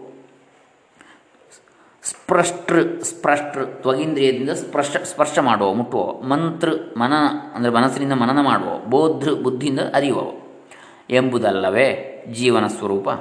ಜೀವ ಪ್ರಾಣಧಾರಣೆ ಎಂಬ ಧಾತುವಿನಿಂದ ಬಂದಿರುವ ಜೀವ ಶಬ್ದಕ್ಕೆ ಕರಣಗಳಿಂದ ವ್ಯಾಪಾರ ಮಾಡುವವನು ಎಂದೇ ಅರ್ಥ, ಇಂದ್ರಿಯಗಳಿಂದ. ಆದರೆ ಈ ಕರಣಗಳು ಅವುಗಳ ವಿಷಯಗಳು ಮೇಲೆ ಹೇಳಿರುವಂತೆ ತಾವು ತಾವು ಅಸತ್ಕಲ್ಪವಾಗಿರ್ತವೆ. ಈ ಜ್ಞಾನೇಂದ್ರಿಯಗಳನ್ನು ಉಪಾಧಿಗಳಾಗಿ ಬಳಸಿಕೊಳ್ಳುವುದರಿಂದಲೇ ಚೇತನರಾದ ಜೀವರು ಅಲ್ಪಜ್ಞರು ಇಷ್ಟಿಷ್ಟೆಂದು ಅಳತೆಗೆ ಬರುವ ಅರಿವುಳ್ಳವರು ಎನಿಸಿಕೊಂಡಿರ್ತಾರೆ. ಹೀಗೆ ವಾಕ್, ಪಾಣಿ, ಪಾದ, ಪಾಯು, ಉಪಸ್ಥಗಳೆಂಬ ಕರ್ಮೇಂದ್ರಿಯಗಳನ್ನು ಉಪಾಧಿಯಾಗಿ ಬಳಸಿಕೊಳ್ಳುವುದರಿಂದಲೇ ಅವರು ಅಲ್ಪಶಕ್ತಿ ಉಳ್ಳವರು ಎನಿಸಿರ್ತಾರೆ. ಆದರೆ ಈ ಉಪಾಧಿಗಳು ಅವರಿಗೆ ಶಾಶ್ವತವಾಗಿರುವುದಿಲ್ಲ. ಸುಷುಪ್ತಿಯಾದ ಅವಸ್ಥೆಗಳಲ್ಲಿ ಅವು ಇರುವುದಿಲ್ಲ. ಗಾಢ ನಿದ್ರೆಯಲ್ಲಿ ಅವು ತೋರುತ್ತಿರುವಾಗಲೂ ಅವನು ಸರ್ವಸಾಕ್ಷಿಯಾದ ಪರಮಾತ್ಮನು ತನ್ನ ಚೈತನ್ಯದಿಂದ ವಿಷಯೀಕರಿಸಿಕೊಂಡು ಬೆಳಗುತ್ತಲೇ ಇರ್ತಾನೆ. ಆ ಪರಮಾರ್ಥ ರೂಪದಿಂದ ಯಾವನೊಬ್ಬನಿಗೂ ಯಾವ ಪರಿಚ್ಛೇದವೂ ಇರುವುದೇ ಇಲ್ಲ. ಜೀವರಿಗೆ ಪರಿಚ್ಛೇದಕವಾಗಿ ತೋರುವ ಶರೀರ, ಇಂದ್ರಿಯ, ಮನಸ್ಸು ಮುಂತಾದ ಉಪಾಧಿಗಳನ್ನು ಕೂಡ ಆ ಚೈತನ್ಯವು ವ್ಯಾಪಿಸಿಕೊಂಡೇ ಇರುತ್ತಿರುವುದರಿಂದ ಮಂಜುಗಡ್ಡೆಯಲ್ಲೆಲ್ಲ ಎಡೆಬಿಡದೆ ತುಂಬಿಕೊಂಡಿರುವ ಏಕರಸವಾದ ನೀರಿನಂತೆ ಚೈತನ್ಯವು ಅದ್ವಿತೀಯ ವಿಜ್ಞಾನ ಘನವೇ ಆಗಿರುತ್ತದೆ. ಆದ್ದರಿಂದ ಸಾಧಕನು ತನ್ನ ಸ್ವರೂಪವು ಮಾತ್ರವೇ ಅಲ್ಲ, ತನ್ನ ಎದುರಿಗೆ ಉಪದೇಶ ಮಾಡಲು ಕುಳಿತಿರುವ ಗುರುಮೂರ್ತಿಯು ಆ ಸಚಿದಾನಂದ ಘನನಾನಂದ ಶ್ರೀ ದಕ್ಷಿಣಾಮೂರ್ತಿಯೇ ಎಂದು ಸಕಲ ಮಾಯಿಕ ಉಪಾಧಿಗಳನ್ನು ವಿವೇಕದಿಂದ ಕರಗಿಸಿಕೊಂಡು ಏಕಾಕಾರವಾಗಿ ಅನುಭವಕ್ಕೆ ತಂದುಕೊಳ್ಳಬೇಕು. ತತ್ವಮಸಿ ಎಂಬ ವಾಕ್ಯವು ಛಾಂದೋಗ್ಯದಲ್ಲಿ ಒಂಬತ್ತು ಸಲ ಬಂದಿರುತ್ತದೆ. ಶ್ವೇತಕೇತು ಎಂಬ ಮಗನಿಗೆ ತಂದೆಯಾದ ಆರುಣ್ಯ ಉದ್ದಾಲಕನು ಯಾವುದೊಂದನ್ನು ಅರಿತರೆ ಎಲ್ಲವನ್ನೂ ಅರಿತುಕೊಂಡಂತೆ ಆಗುವುದು ಅದನ್ನು ತಿಳಿಸುವನೆಂದು ಹೊರಟು ಸದ್ರೂಪವಾದ ಬ್ರಹ್ಮದಿಂದಲೇ ಎಲ್ಲ ಪ್ರಾಣಿಗಳು ಬಂದು ಆ ಸದ್ ಬ್ರಹ್ಮದಲ್ಲಿಯೇ ಇದ್ದುಕೊಂಡಿದ್ದು, ಕೊನೆಯಲ್ಲಿ ಅದರಲ್ಲಿಯೇ ಲಯವಾಗುತ್ತಿರುವುದರಿಂದ ಉತ್ಪತ್ತಿ ಸ್ಥಿತಿ ಪ್ರಳಯ ಕಾಲಗಳಲ್ಲಿ ಎಂದಿಗೂ ಆ ಸದ್ಬ್ರಹ್ಮದ ಸ್ವರೂಪವನ್ನು ಬಿಟ್ಟಾಗಲದೇ ಇರುವವು ಎಂದು ಬೋಧಿಸಿರ್ತಾನೆ. ಐತದಾತ್ಮ್ಯವಿದಂ ಸರ್ವಂ ತತ್ಸತ್ಯಂ ಸ ಆತ್ಮ ತತ್ವಮಸಿ ಶ್ವೇತಕೇತೋ ಎಲೆ ಶ್ವೇತಕೇತುವೆ. ಈ ಜಗತ್ತೆಲ್ಲಕ್ಕೂ ಈ ಸದ್ಬ್ರಹ್ಮವೇ ತಿರುಳು. ಅದೇ ಸತ್ಯವಾದದ್ದು, ಮಿಕ್ಕದ್ದೆಲ್ಲವೂ ಬರಿಯ ತೋರಿಕೆ. ಅದೇ ಎಲ್ಲರ ಆತ್ಮವು, ಅದಕ್ಕಿಂತ ಬೇರೆಯಾಗಿ ಸಂಸಾರಿಯಾದ ಆತ್ಮನು ಇರುವುದೇ ಇಲ್ಲ. ಅದೇ ನೀನು ಎಂದು ಬಗೆ ಬಗೆಯ ಯುಕ್ತಿಗಳಿಂದ ತಿಳಿಸಿಕೊಟ್ಟಿರ್ತಾನೆ. ಈ ಶ್ರುತಿಯ ಸಾರವನ್ನೇ ಈ ಸ್ತೋತ್ರದಲ್ಲಿಯೂ ಹೇಳಿರುವುದರಿಂದ ಇದು ಸರ್ವ ವೇದಾಂತ ಅರ್ಥ ಸಾರ ಸಂಗ್ರಹ ರೂಪವಾಗಿರ್ತವೆ ಹಿಂದೆ ಯಾವಾಗಲೂ ಉದ್ದಾನಕನ ಮಗನಿಗೆ ಹೇಳಿದ ವಾಕ್ಯವಿದೆಂದು ಇದು ನಮಗೆ ಅನುಭವಕ್ಕೆ ಬರಲಾರದೆಂದು ಶಂಕಿಸಬಾರದು. ಶ್ರೀ ದಕ್ಷಿಣಾಮೂರ್ತಿಯು ಋಷಿಗಳಿಗೆ ಉಪದೇಶಿಸಿದ ಅಭಿಪ್ರಾಯವೂ ಇದೆ. ನೇರವಾಗಿ ಆ ದಕ್ಷಿಣಾಮೂರ್ತಿಯೇ ಈಗ ನನಗೂ ಬೋಧಿಸುತ್ತಿದ್ದಾನೆ ಎಂಬುದನ್ನು ಬರಿಯ ಭಾವನೆಯಿಂದಲೇ ಅಲ್ಲ ಈ ಸ್ತೋತ್ರದ ಅರ್ಥವನ್ನು ಅನುಸಂಧಾನ ಮಾಡಿ ಅನುಭವದಿಂದಲೂ ತಿಳಿದುಕೊಳ್ಳಬಹುದಾಗಿದೆ. ದೇವತೆಗಳೊಳಗೆ ಯಾವ ಯಾವನು ನಾನೇ ಆ ಬ್ರಹ್ಮವು ಎಂದು ಅರಿತುಕೊಂಡನೋ, ಅವನೇ ಈ ವಿಶ್ವವೆಲ್ಲವೂ ತಾನೇ ಆದ. ಋಷಿಗಳೊಳಗೆ ಯಾವ ಯಾವನು ಹಾಗೆಂದು ಅರಿತುಕೊಂಡನೋ, ಮನುಷ್ಯರೊಳಗೆ ಯಾವ ಯಾವನು ಅರಿತುಕೊಂಡನೋ, ಅವನವನಿಗೆ ಆ ಫಲವು ಬಂದಿತು. ಈಗಲೂ ಯಾವ ಯಾವನು ನಾನೇ ಆ ಬ್ರಹ್ಮವೆಂದು ಅರಿತುಕೊಳ್ಳುವನೋ, ಅವನವನು ಈ ಸರ್ವಾತ್ಮ ಭಾವವನ್ನು ಹೊಂದುತ್ತಾನೆ ಅಂತೇಳಿ ಬೃಹದಾರಣ್ಯಕೋಪನಿಷತ್ತು ಹೇಳ್ತದೆ. ಸಾಕ್ಷಾತ್ ತತ್ವಮಸೀತಿ ವೇದವಚಸಾಜೋ ಬೋಧಯತ್ಯಾಶ್ರಿತಾನ್ ಎಂಬ ವಾಕ್ಯದಲ್ಲಿ ಸಾಕ್ಷಾತ್ ನೇರವಾಗಿ ಎಂಬ ಮಾತನ್ನು ಯಹ ಸಾಕ್ಷಾತ್ ಬೋಧಯತಿ, ನೇರಾಗಿ ಆತನೇ ಬೋಧಿಸುತ್ತಾನೆ ಎಂದು ಅನ್ವಯ ಮಾಡಿಕೊಳ್ಳಬಹುದು ಆಗ ವಾಕ್ಯದ ಅಭಿಪ್ರಾಯ ಹೇಗಾಗುವುದು ಎಂಬುದನ್ನು ಈವರೆಗೆ ತಿಳಿಸಿಕೊಟ್ಟದ್ದಾಗಿದೆ.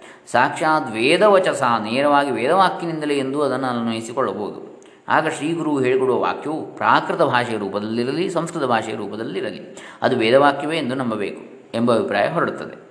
ಸೂರ್ಯನು ಹೇಗೆ ರೂಪವನ್ನು ಸಾಕ್ಷಾತ್ತಾಗಿ ಬೆಳಗ್ತಾನೋ, ಕಣ್ಣು ಮುಂತಾದದ್ದು ಸೂರ್ಯನ ಬೆಳಕಿನ ಮೂಲಕವಾಗಿ ಹೇಗೆ ತೋರಿಸುತ್ತದೆಯೋ, ಹಾಗೆ ಸದ್ಗುರುವಾದವನ್ನು ಬೋಧಿಸುವುದು ವೇದವಾಕ್ಯವೇ. ಆದ್ದರಿಂದ ಅದು ಸ್ವತಃ ಪ್ರಮಾಣವಾಗಿರುತ್ತದೆ. ಅದು ಮತ್ತೊಬ್ಬರು ಹೇಳಿದ್ದ ಮಾತನ್ನು ಹೇಳೆಂದ ಕೇಳೆಂದ ಎಂದು ತಿಳಿಸುವ ವಾಕ್ಯವಲ್ಲ. ತದ್ವಿಧಿ ಪ್ರಣಿಪಾತೇನ ಪರಿಪ್ರಶ್ನೆಯೇನ ಸೇವೆಯಾ. ಅದನ್ನು ದೀರ್ಘದಂಡ ನಮಸ್ಕಾರದಿಂದಲೂ ಸಮಯವರಿತು ಪ್ರಶ್ನೆ ಮಾಡುವುದರಿಂದಲೂ, ಶುಶ್ರೂಷೆಯಿಂದಲೂ ಅರಿತುಕೋ. ತದ್ವಿಧಿ ಪ್ರಣಿಪಾತೇನ ದೀರ್ಘದಂಡ ನಮಸ್ಕಾರ. ಪರಿಪ್ರಶ್ನೆಯನ್ನು ಸಮಯವರಿತು ಪ್ರಶ್ನೆ ಮಾಡೋದರಿಂದ ಸೇವೆಯ ಶುಶ್ರೂಷೆಯಿಂದಲೂ ಅರಿತುಕೋ. ಉಪದೇಶ್ಯಂತಿ ತೇ ಜ್ಞಾನಂ ಜ್ಞಾನಿನ ತತ್ವದರ್ಶಿನಃ. ತತ್ವವನ್ನು ಅನುಭವದಿಂದ ಕಂಡುಕೊಂಡಿರುವ ಜ್ಞಾನಿಗಳು ಜ್ಞಾನವನ್ನು ನಿನಗೆ ಹತ್ತಿರವಾಗಿಯೇ ಅರಿವಾಗುವಂತೆ ತೋರಿಸಿಕೊಡ್ತಾರೆ ಅಂತ ಭಗವದ್ಗೀತೆಯಲ್ಲಿ ಗೀತಾಚಾರ್ಯ ಹೇಳ್ತಾನೆ. ನಾಲ್ಕನೇ ಅಧ್ಯಾಯ ಮೂವತ್ತೆಂಟನೇ ಶ್ಲೋಕ. ಹೀಗೆ ಭಗವಂತನೇ ಹೇಳಿರುವುದನ್ನು ಹೇಳಿರುವಂತೆ ಅನುಭವದ ಆಧಾರದಲ್ಲಿ ಅವರು ಹೇಳಿಕೊಡುತ್ತಿರುವುದರಿಂದ ಆ ವಾಕ್ಯವು ವೇದವಾಕ್ಯವೇ ಆಗಿರುತ್ತದೆ. ಆದ್ದರಿಂದಲೇ ಯಜ್ಞಾತ್ವಾನ ಪುನರ್ಮೋಹಮೇವಂ ಯಾಸ್ಯಸಿ ಪಾಂಡವ. ಅವರು ಉಪದೇಶಿಸಿದ್ದನ್ನು ಅರಿತುಕೊಂಡರೆ ಮತ್ತೆ ಹೀಗೆ ಮೋಹವನ್ನು ಐಯುವುದಿಲ್ಲ ಐದುವುದಿಲ್ಲ ಗೀತನ ನಾಲ್ಕನೇ ಅಧ್ಯಾಯ ಮೂವತ್ತೈದನೇ ಶ್ಲೋಕ. ಎಂದು ಭಗವಂತನ ಅಪ್ಪಣೆಗೊಳಿಸಿರ್ತಾನೆ. ಏನ ಭೂತಾನ್ಯಶೇಷೇಣ ದಕ್ಷಸ್ಯ ಆತ್ಮನ್ಯಥೋಮಯಿ ಆದ್ದರಿಂದ ಸರ್ವಭೂತಗಳನ್ನು ನಿನ್ನಲ್ಲಿಯೂ, ಆ ಬಳಿಕ ನನ್ನಲ್ಲಿಯೂ ಕಂಡುಕೊಳ್ಳುವೆ. ಸರ್ವಭೂತಗಳು ನಿನ್ನ ಆತ್ಮನನ್ನೇ ಆಶ್ರಯಿಸಿಕೊಂಡಿರುವುದು ಎಂಬುದನ್ನು ಕಂಡುಕೊಳ್ಳುವುದರಿಂದ ಆ ನಿನ್ನ ಆತ್ಮನು ಭಗವಂತನ ನಾನೇ ಎಂದು ಅರಿತುಕೊಳ್ಳುವೆ ಎಂದು ಅಪ್ಪಣೆಗೊಳಿಸಿರ್ತಾನೆ. ಇದು ಸಾಕ್ಷಾತ್ ಎಂಬ ಶಬ್ದಕ್ಕೆ ಮಾಡಿಕೊಳ್ಳಬೇಕಾದ ಎರಡನೇ ಅನ್ವಯದಿಂದ ದೊರಕುವ ಅಭಿಪ್ರಾಯ. ಇನ್ನು, ಯ ಆಶ್ರಿತಾನ್ ಸಾಕ್ಷಾತ್ ಬೋಧಯತಿ, ತನ್ನ ಆಶ್ರಿತರಾದ ಶಿಷ್ಯರಿಗೆ ನೇರಾಗಿ ಓದೋನ್ನುಂಟು ಮಾಡುತ್ತಾನೆ ಎಂದು ಈ ಪದಕ್ಕೆ ಅನ್ವಯವನ್ನು ಮಾಡಿಕೊಳ್ಳಬಹುದು. ಇದರ ಅಭಿಪ್ರಾಯ ಏನಂದರೆ, ಶ್ರೀ ಗುರುಮೂರ್ತಿಯ ರೂಪದಲ್ಲಿರುವ ಶ್ರೀ ದಕ್ಷಿಣಾಮೂರ್ತಿ ಉಪದೇಶಿಸಿದನೆಂದರೆ, ಹೀಗೆಂದು ಗುರುಗಳು ಹೇಳ್ತಾರೆ ಎಂದು ಪರೋಕ್ಷವಾಗಿ ಅರ್ಥವಾಗುವುದಿಲ್ಲ. ಇದು ಹೀಗೆಯೇ ಇದೆ ಎಂದು ನೇರವಾದ ಅನುಭವವು ಉಂಟಾಗಿಯೇ ಬಿಡುತ್ತದೆ. ಇದನ್ನೇ ಭಗವಂತನು ದ್ರಕ್ಷ್ಯಸಿ, ಕಂಡುಕೊಳ್ಳುವೆ ಎಂಬ ಅನುಭವ ಪರ್ಯ ಪರ್ಯವಸಾನತ್ವದ ಮಾತನ್ನು ಸೂಚಿಸ ಹೇಳ್ತಿರ್ತ ಹೇಳಿದ್ದಾರೆ. ಆಗಮವನ್ನು ಬಲ್ಲ ಸದ್ಗುರುವು ಉಪದೇಶಿಸಿದ ಮೇಲೂ ಅನುಭವವಾಗಲಿಲ್ಲ ಎಂಬ ಮಾತು ದೀಪವನ್ನು ಹತ್ತಿಸಿದರೂ ಬೆಳಕಾಗಲಿಲ್ಲ, ಕತ್ತಲೆ ಹೋಗಲಿಲ್ಲ ಎಂಬ ಮಾತಿನಂತೆ ಸಾಹಸದ ಮಾತಾಗ್ತದೆ. ಆಗಮವೆಂದರೆ ವೇದಾರ್ಥವನ್ನು ಬೋಧಿಸುವ ಸತ್ ಸಂಪ್ರದಾಯ ಕ್ರಮ. ತತ್ವಮಸಿ ಎಂಬಲ್ಲಿ ತ್ವಂ ಎಂಬ ಶಬ್ದವು ದೇಹೇಂದ್ರಿಯಾದಿಗಳ ಉಪಾಧಿಯಿಂದ ಕರ್ತೃವು ಭೋಕ್ತೃವೂ ಆಗಿರುವ ಸಂಸಾರಿ ನಾನೆಂದು ತಿಳಿದುಕೊಂಡಿರುವ ಶ್ವೇತಕೇತುವನ್ನು ಶ್ರೋತೃವಾಗಿರುವ ಶಿಷ್ಯನನ್ನು ತಿಳಿಸುತ್ತದೆ. ತದೃ ಎಂಬ ಪದವು ಜಗತ್ ಕಾರಣವಾಗಿರುವ ಸದ್ಬ್ರಹ್ಮವನ್ನು ತಿಳಿಸುತ್ತದೆ ಎಂಬುದು ಥಟ್ಟನ್ನು ಹೊಳೆಯುವ ಅರ್ಥ. ಆದರೆ ತತ್ವಮಸಿ ಎಂಬ ವಾಕ್ಯವು ಶ್ರೋತೃವಾದ ನೀನೇ ಪರಮಾತ್ಮ ಎಂದು ಹೇಳುವುದರಿಂದ ಕೇಳುವ ಶಿಷ್ಯನಿಗೆ ಸ್ವಾಭಾವಿಕವಾಗಿ ತೋರುತ್ತಿರುವ ದೇಹ ಪ್ರಾಣೇಂದ್ರಿಯಾದಿ ಮನ, ದೇಹ ಪ್ರಾಣೇಂದ್ರಿಯ ಮನ ಆದಿ ಮಿಥ್ಯೋಪಾದಿಗಳನ್ನು ತೊಲಗಿಸಿ ನಿನ್ನ ಸ್ವರೂಪವು ಚೈತನ್ಯ ಮಾತ್ರವೇ ಎಂದು ತಿಳಿಸುತ್ತದೆ ತತ್ ಜಗತ್ತಿಗೆ ಕಾರಣವು ಎಂದು ಹೇಳಿದ ಬ್ರಹ್ಮವು ಸಚ್ಚಿದ್ರೂಪವಾಗಿರುವುದೆಂದು ಜನ್ಮ ಮರಣಾದಿ ಸರ್ವ ಸಂಸಾರ ಧರ್ಮ ರಹಿತವಾಗಿರುವುದೆಂದು, ಅದೇ ಮಿಥ್ಯ ಉಪಾದಿಗಳಿಂದ ಜೀವನಾಗಿ ಈ ಶರೀರದಲ್ಲಿ ಹೊಕ್ಕಿರುವಂತೆ ತೋರುತ್ತಿರುವುದೆಂದು ಪರಮಾತ್ಮ ಸ್ವರೂಪವನ್ನು ಅತದ್ಧರ್ಮ ನಿವೃತ್ತಿಯ ಕ್ರಮದಿಂದ, ಅದರದ್ದಲ್ಲದ ಧರ್ಮವನ್ನೆಲ್ಲ ಬಾಧಿಸಿ ತಿಳಿಸುವ ರೀತಿಯಿಂದ ಅನುಭವಿಸಿ. ಆದ ಗುರುವು ಬೋಧಿಸುವುದೇ ಆಗಮ. ಅಂಥ ಗುರುಬೋಧೆಯಿಂದ ಆಸ್ತಿಕನಾಗಿಯೂ ಶ್ರವಣ ಗ್ರಹಣ ಮನನಗಳಲ್ಲಿ ಚತುರನಾಗಿರುವ ಶಿಷ್ಯನು ತತ್ವವನ್ನು ಅನುಭವದಲ್ಲಿ ಅನುಭವದಲ್ಲಿ ಕಂಡುಕೊಳ್ಳುವುದಿಲ್ಲವೆಂದು ಹೇಗೆ ತಾನು ಹೇಳಲಾದೀತು? ಪರಮಾತ್ಮನ ಸಾಕ್ಷಾತ್ಕರಣವೆಂದರೆ ವಾಕ್ಯಜ್ಞಾನವಾದ ಬಳಿಕ ಜ್ಞಾನಾಭ್ಯಾಸವನ್ನು ಮಾಡಿ ನೇರವಾದ ಅನುಭವಗಳನ್ನು ಹೊಂದುವುದು ಎಂದು ಪ್ರಸಂಖ್ಯಾನವಾದಿಗಳಾದ ವೇದಾಂತಿಗಳು ಹೇಳುತ್ತಿದ್ದರು. ಇದು ಸರಿಯಲ್ಲ. ಏಕೆಂದರೆ ವಾಕ್ಯಕ್ಕೆ ಪರೋಕ್ಷ ವಸ್ತುವನ್ನು ಪರೋಕ್ಷವಾಗಿಯೂ ಅಪರೋಕ್ಷವಾಗಿರುವುದನ್ನು ಅಪರೋಕ್ಷವಾಗಿ ಇರಿಸಿಕೊಳ್ಳುವ ಶಕ್ತಿ ಇದೆ. ಆ ನಗರದಲ್ಲಿ ದಾನವೀರನಾದ ಒಬ್ಬ ಸಾಹುಕಾರನಿದ್ದಾನೆ. ಎಂಬ ವಾಕ್ಯವು ವ್ಯವಹಿತವಾದ ವಸ್ತುವನ್ನು ದೂರದಲ್ಲಿದ್ದು ಕಾಲಾನುಕಾಲಕ್ಕೆ ನೋಡಬಹುದಾದ ಸಾಹುಕಾರನನ್ನು ತಿಳಿಸುವುದರಿಂದ ಈ ವಾಕ್ಯದ ಜ್ಞಾನವಾದ ಮೇಲೂ ಜ್ಞೇಯ ವಸ್ತುವನ್ನು ಸಾಕ್ಷಾತ್ಕರಿಸಿಕೊಳ್ಳುವುದಕ್ಕೆ ಪ್ರಯತ್ನಿಸತಕ್ಕದ್ದಿರುತ್ತದೆ ಆದರೆ ಅಪರೋಕ್ಷವಾಗಿರುವ ವಸ್ತುವಿನ ವಿಷಯದಲ್ಲಿ ಈ ಪ್ರಯತ್ನವು ಬೇಕಿಲ್ಲ. ಹತ್ತು ಜನ ಮಂಕರಲ್ಲಿ ಪ್ರತಿಯೊಬ್ಬನೂ ಮಿಕ್ಕವರನ್ನು ಎಣಿಸಿ ತನ್ನನ್ನು ಲೆಕ್ಕಕ್ಕೆ ತೆಗೆದುಕೊಳ್ಳಲಿದ್ದರಿಂದ ನಮ್ಮಲ್ಲಿ ಹತ್ತನೆಯವನೊಬ್ಬನು ಇಲ್ಲವಾಗಿರುತ್ತಾನೆ ಎಂದು ತಿಳಿಯುವಾಗಿತ್ತಂತೆ ಆ ಸಂದರ್ಭದಲ್ಲಿ ದಾರಿ ಹೋಗನು. ನೀನೇ ಹತ್ತನೆಯವನು ಎಂದು ಬೋಧಿಸಲು ಶ್ರೋತ್ರವಾದವನಿಗೆ ಹತ್ತನೆಯವನು ಸಾಕ್ಷಾತ್ಕಾರ ಆಯಿತು. ಅದಕ್ಕಾಗಿ ಅವನು ಮತ್ತೆ ಪ್ರಯತ್ನಿಸಬೇಕಾದದ್ದು ಉಳಿಯಲಿಲ್ಲ. ಇದರಂತೆ ಜ್ಞೇಯವಾದ ದೇಹಾದಿಗಳನ್ನೇ ತಾನೆಂದು ತಿಳಿದುಕೊಂಡು ದುಃಖಿಸುತ್ತಿರುವ ಜೀವನಿಗೆ ದೇಹಾದಿಗಳನ್ನೆಲ್ಲ ನೋಡುತ್ತಿರುವ ಸರ್ವಸಾಕ್ಷಿಯಾದ ಔಪನಿಷದ ಪುರುಷನೇ ನೀನು ಎಂದು ಗುರು ಬೋಧಿಸಿದರೆ ಶಿಷ್ಯನು ಸಾಕ್ಷಾತ್ ಅಪರೋಕ್ಷಾತ್ ಬ್ರಹ್ಮವೇ ಆಗಿರುವುದರಿಂದ ತನ್ನ ಪರಮಾತ್ಮನು ತನಗಿಂತ ಬೇರೆಯಾಗಿ ಯಾವ ದೇಶಕಾಲ ವಸ್ತುಗಳ ವ್ಯವಧಾನವೂ ಇಲ್ಲದವನಾಗಿರುವುದರಿಂದ ಅವನಿಗೆ ನಾನೇ ಆ ನಿತ್ಯ ಶುದ್ಧ ಬುದ್ಧ ಮುಕ್ತನಾದ ಪರಮಾತ್ಮನು ಎಂಬ ಅನುಭವ ಆಗಿಬಿಡುತ್ತದೆ ನಾನು ಸಂಸಾರಿ ಎಂಬ ಅಜ್ಞಾನದ ಮೋಹ ತೊಲಗಿಬಿಡುತ್ತದೆ ಅದರ ಮೇಲೆ ಸಾಕ್ಷಾತ್ಕಾರವನ್ನು ಪಡೆದುಕೊಳ್ಳುವುದಕ್ಕೆ ಪ್ರಯತ್ನವನ್ನು ಮಾಡಬೇಕಾದದ್ದು ಏನೂ ಉಳಿಯುವುದಿಲ್ಲ. ಈ ಜ್ಞಾನವು ನಿಷ್ಫಲವೆಂದು ತಿಳಿಯುವ ಹಾಗಿಲ್ಲ. ಯಾಕೆಂದರೆ ಜನ್ಮ, ಮರಣ, ಜರ, ದುಃಖರಹಿತನಾದ ಪರಮಾತ್ಮನೇ ನಾನು ಎಂಬ ಅರಿವು ಯಾವನಿಗೆ ಯಾವಾಗ ಆಗುವುದೋ ಅವನಿಗೆ ಆಗಿನಿಂದಲೇ ಜನ್ಮ, ಮರಣಾದಿ ಲಕ್ಷಣವಾದ ಸಂಸಾರದ ದುಃಖವು ಅಜ್ಞಾನ ನಿವೃತ್ತಿ ಮಾತ್ರದಿಂದಲೇ ತೊಲಗಿ ಹೋಗಿಬಿಡುತ್ತದೆ. ಇನ್ನು ಮುಂದೆ ಅವನು ಈ ಸಂಸಾರ ಸಾಗರಕ್ಕೆ ಮತ್ತೆ ಬಂದು ಬೀಳುವುದಿಲ್ಲ ಅಥವಾ ಬೀಳುವುದಿಲ್ಲವೆಂದೇಕೆ ಹೇಳೋಣ? ನಾನು ಹಿಂದೆಯೂ ಸಂಸಾರಿಯಾಗಿರಲಿಲ್ಲ ಈಗಲೂ ಸಂಸಾರಿಯಲ್ಲ ಮುಂದೆಯೂ ಸಂಸಾರಿಯಾಗಿರುವ ಸಂಭವವಿಲ್ಲ. ಏಕೆಂದರೆ ಸಚ್ಚಿದಾನಂದ ಸ್ವರೂಪನಾದ ಅದ್ವಿತೀಯ ಬ್ರಹ್ಮವೇ ನಾನು ಎಂಬ ಪರಮಾನಂದದಾಯಕವಾದ ಪ್ರತಿಬೋಧವು ಅವನಿಗೆ ಆಗಿಬಿಟ್ಟಿರ್ತದೆ ಅಂತೇಳಿ ಬಹಳ ಮಾರ್ಮಿಕವಾಗಿ ಚೆನ್ನಾಗಿ ಮನಮುಟ್ಟುವಂತೆ ಸರಳವಾಗಿ ಶ್ರೀ ಶ್ರೀ ಸಚ್ಚಿದಾನಂದೇಂದ್ರ ಸರಸ್ವತಿ ಸ್ವಾಮೀಜಿಗಳವರು ಹೊಳೆ ನರಸೀಪುರ ಇವರು ಹೇಳಿದ್ದಾರೆ. ಇದು ಶಂಕರಾಚಾರ್ಯ ದಕ್ಷಿಣಾಮೂರ್ತಿ ಸ್ತೋತ್ರದ ಮೂರನೇ ಶ್ಲೋಕದ ತಾತ್ಪರ್ಯ. ಇನ್ನು ನಾಲ್ಕನೇ ಶ್ಲೋಕವನ್ನು ನಾಳೆ ದಿವಸ ನಾವು ಆರಂಭಿಸೋಣ. ಪರಮಾತ್ಮನು ಸ್ವಯಂ ಪ್ರಕಾಶನು ಎನ್ನತಕ್ಕಂತಹ ವಿಚಾರವನ್ನು ಹೇಳ್ತದೆ ನಾಲ್ಕನೇ ಶ್ಲೋಕ. ದಕ್ಷಿಣಾಮೂರ್ತಿ ಸ್ತೋತ್ರ, ಆದಿಶಂಕರ ಭಗವತ್ಪಾದರದ್ದು. ಅದರ ಸುರೇಶ್ವರಾಚಾರ್ಯ ಮಾನಸೋಲ್ಲಾಸವನ್ನು ನೋಡೋಣ. ಶ್ರೀರಾಮಕೃಷ್ಣಾಶ್ರಮದ ವ್ಯಾಖ್ಯಾನ ಮತ್ತು ಸ್ವಾಮಿ ಚಿನ್ಮಯಾನಂದ ವ್ಯಾಖ್ಯಾನ ಮತ್ತು ಸಚ್ಚಿದಾನಂದೇಂದ್ರ ಸರಸ್ವತಿ ಸ್ವಾಮೀಜಿಗಳವರ ವ್ಯಾಖ್ಯಾನ. ಇದನ್ನೆಲ್ಲ ನಾವು ನೋಡ್ತಾ ಮುಂದೆ ಮುಂದೆ ಹೋಗೋಣ. ಲೋಕ ಸಮಸ್ತ ಸುಖಿನೋ ಭವಂತು, ಸರ್ವೇ ಜನ ಸುಖಿನೋ ಭವಂತು. ಶಂಕರಾದ್ಯ ಆಚಾರ್ಯರ ಅನುಗ್ರಹವು ಎಲ್ಲರಿಗೂ ಉಂಟಾಗಲಿ, ಬ್ರಹ್ಮಾತ್ಮ ಜ್ಞಾನ ಉಂಟಾಗಲಿ, ಬ್ರಹ್ಮಾತ್ಮ ನಿಷ್ಠೆ ಉಂಟಾಗಲಿ, ಬ್ರಹ್ಮಾನಂದ ಉಂಟಾಗಲಿ. ಹರಿ ಓಂ ತತ್ಸತ್. ಬ್ರಹ್ಮಾರ್ಪಣಮಸ್ತು.